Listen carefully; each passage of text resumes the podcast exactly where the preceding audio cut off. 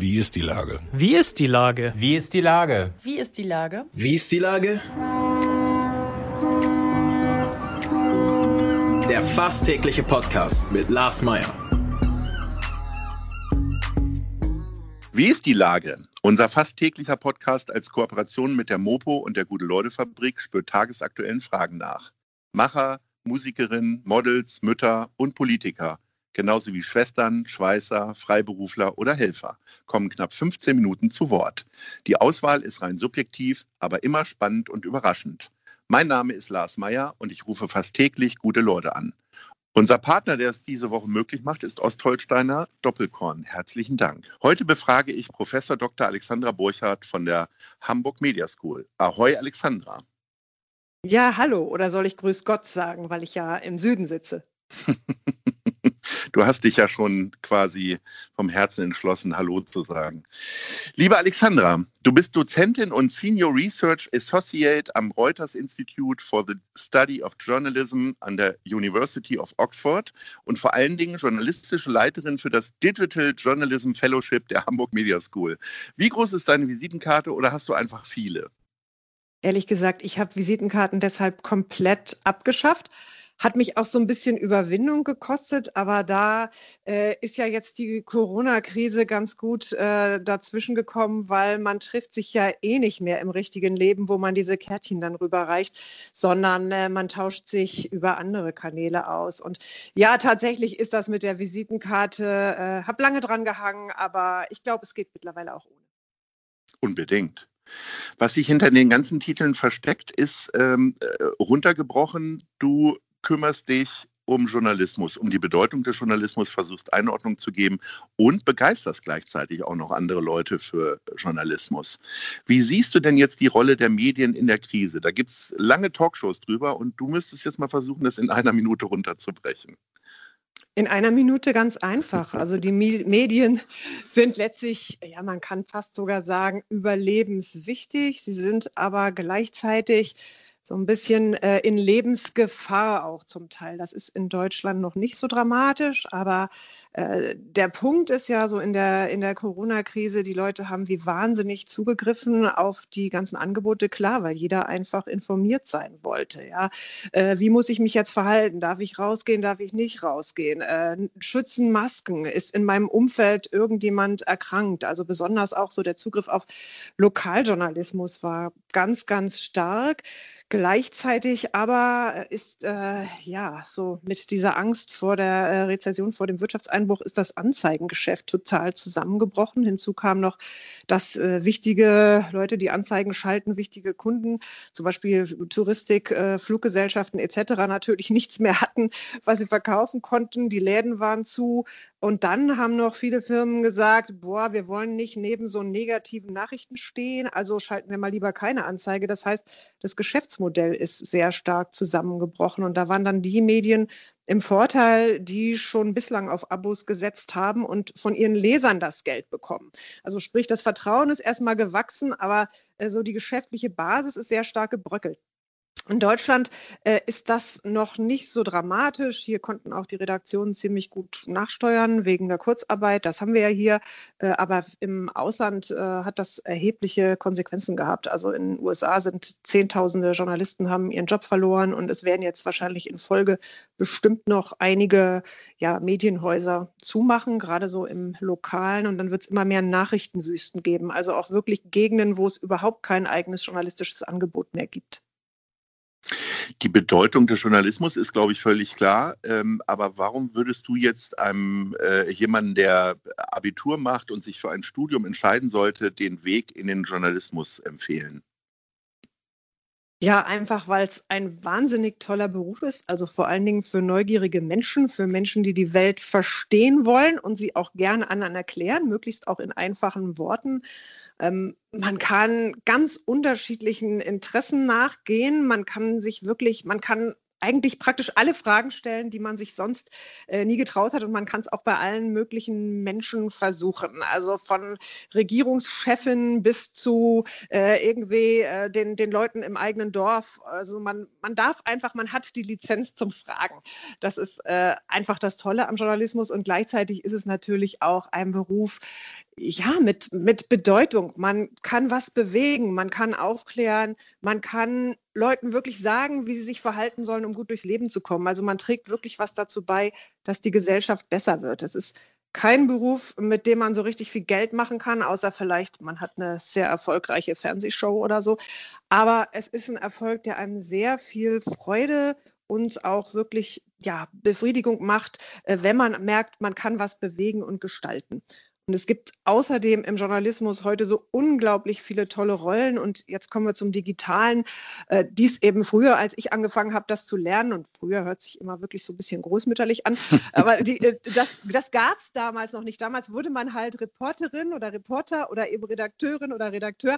Mehr gab es nicht. Also heute kann man sich wirklich ganz, ganz viel mit digitalen Ausspielkanälen beschäftigen, mit Datenjournalismus, ähm, mit äh, Publikumsmanagement, mit, mit ja, wie man den Journalismus unter die Leute bringt mit Marketing. Also man hat eine unglaublich breite Qualifikation, die auch in anderen Branchen wirklich sehr angesehen ist. Denn ja, der Kern des Journalismus ist auch immer noch äh, sich klar auszudrücken und äh, klar Ziele zu formulieren, sie zu verfolgen, umzusetzen und das auch ja mit einem gewissen Druck und Tempo und einer Deadline. Und das sind so Eigenschaften, die sind auch in anderen Branchen gefragt. Deswegen gar keine schlechte Berufswahl aber in keinster Weise krisensicher. Äh, also nicht nur in der Krise werden ja gerade Dutzende von Journalisten entlassen. Da müssen wir ja nicht mal nach Amerika oder England gucken.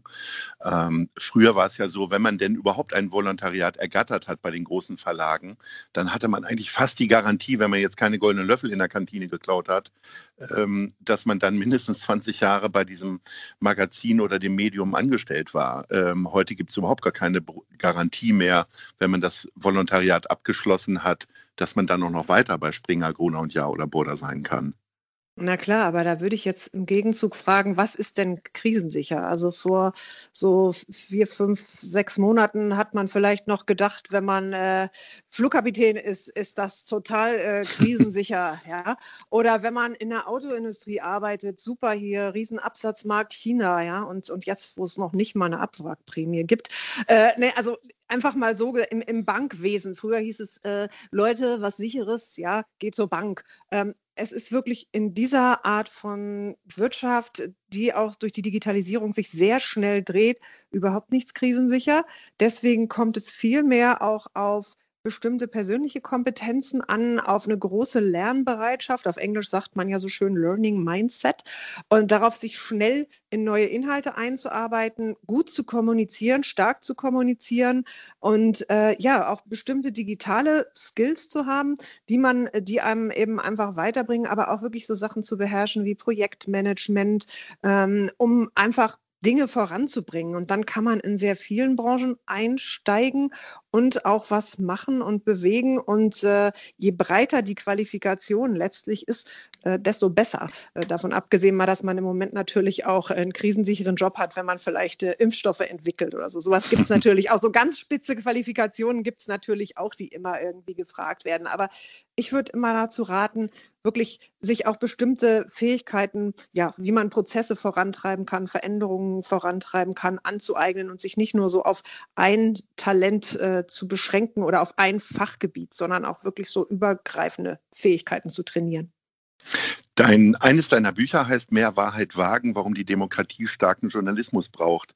Ähm, vor allen Dingen die Wahrheit war ja nun äh, speziell in der Krise immer wieder sehr diskussionswürdig, weil wer hat denn jetzt die Wahrheit gesagt? War es äh, die Bildzeitung mit ihrer hetzähnlichen Kampagne oder waren es die Wissenschaftler? Die Wissenschaftler haben sich untereinander dann auch noch widersprochen.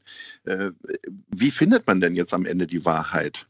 Indem man danach sucht und zwar gründlich und ja, Quellen checkt, was ja so die, die, Grund, äh, ja, die Grundbedingung für Journalismus ist. Sorgfältiges Arbeiten, wirklich akkurat sein, Quellen checken und natürlich äh, man, man wird, also man wird nicht unbedingt immer in der Lage sein, gleich die, die letztgültige Wahrheit zu finden. Also ich glaube, Bob Woodward war es ja, äh, Watergate oder war es Carl Bernstein? Ich glaube, Bob Woodward, der mal gesagt hat, Journalismus ist sozusagen die, der Versuch, die bestmögliche Version der Wahrheit zu finden. Und das ist ja auch mhm. das, was die Wissenschaftler machen. Also das ist ja auch, was Herr Trosten letztlich macht. Also da gibt es Studien und, und äh, ja, die, die neuesten Erkenntnisse fließen dann immer wieder ein und man, wie so ein ständiges Update. Ja? Also man muss sich das eigentlich vorstellen, auch den Journalismus wie so ein ständiges Software-Update, ja, irgendwie Bugfixes und man hat äh, dann wieder äh, noch eine noch bessere Version. Also so diese, diese Wahrheit, das ist so ein hehrer Begriff. Natürlich, äh, ja, es hat es trotzdem auf den Buchtitel geschafft, auch weil wir es so schön doppeldeutig fanden, denn tatsächlich muss auch der Journalismus ein bisschen mehr Wahrheit sich selbst gegenüber wagen. Ja, bedienen wir wirklich das Publikum mit dem, was es braucht, oder ist viel vom Journalismus auch so ein bisschen Ego-Show und ja, man will der Konkurrenz beweisen, dass man es besser kann, dass man schneller ist. Wie nah sind wir eigentlich dran an den Leuten, denen wir eigentlich dienen sollen? Denn Journalismus ist ja auch wirklich ein Dienstleistungsberuf oder ein dienender Beruf, würde ich fast sagen. Und deswegen fanden wir das mit der Wahrheit eigentlich so ganz schick, weil wir gesagt haben, ja, Journalismus kann sich auch verbessern, muss sich auch verbessern, ändern, anpassen. Und da muss man auch so ein bisschen mit sich selbst mal so äh, ja, ins stille Kämmerlein vielleicht zurückziehen oder, oder nach außen das auch sehr stark diskutieren. Wie gut ist eigentlich unser Journalismus und wie können wir ihn verbessern? Du hast äh, Professor Drosten ja schon angesprochen, den Podcast, den irgendwie fast jeder gehört hat. Gibt es weltweit eigentlich ein ähnliches Phänomen oder war das tatsächlich etwas Besonderes in Deutschland, dass ein Wissenschaftler quasi zum Popstar äh, kumulierte? Ja, das ist äh, lustig. Das, das, ist schon, äh, das ist schon sehr deutsch.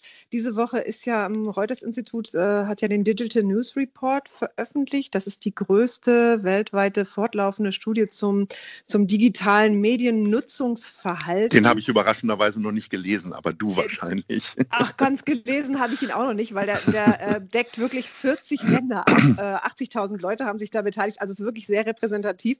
Und ich kenne den, den Lead-Autor natürlich natürlich sehr gut. Nick Newman äh, war auch diese Woche Gast in unserem Fellowship-Programm. Netterweise ist er gleich nach dem Launch sozusagen zu uns reingesprungen digital und hat Fragen beantwortet.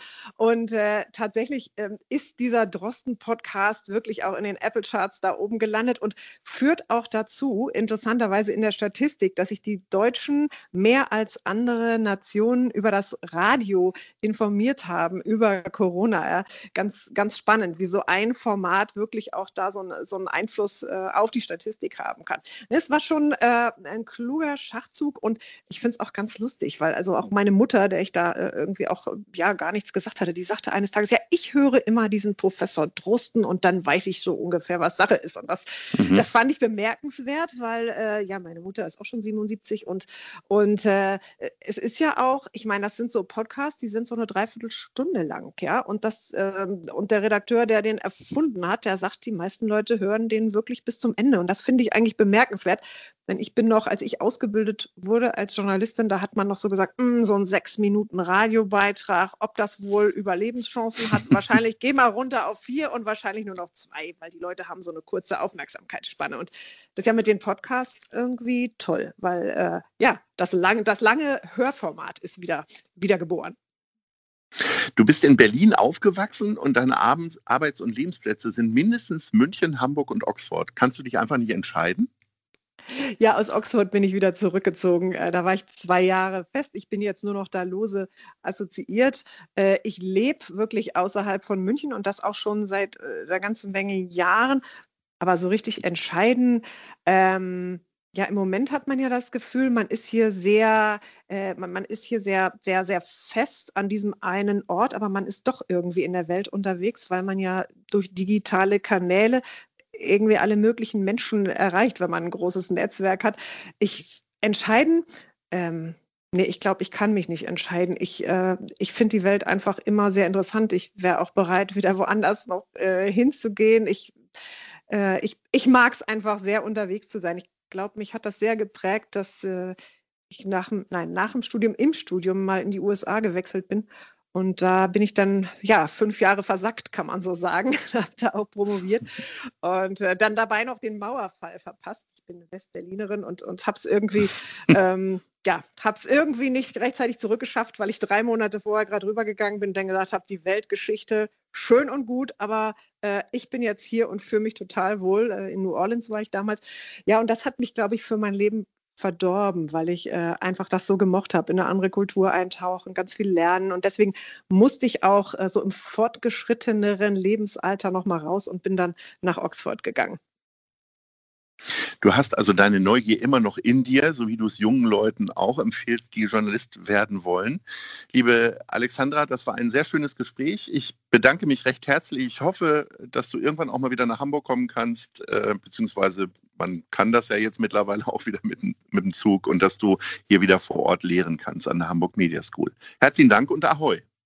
Ja, danke schön, Lars. Hat mir Spaß gemacht. Tschüss. Hm, tschüss.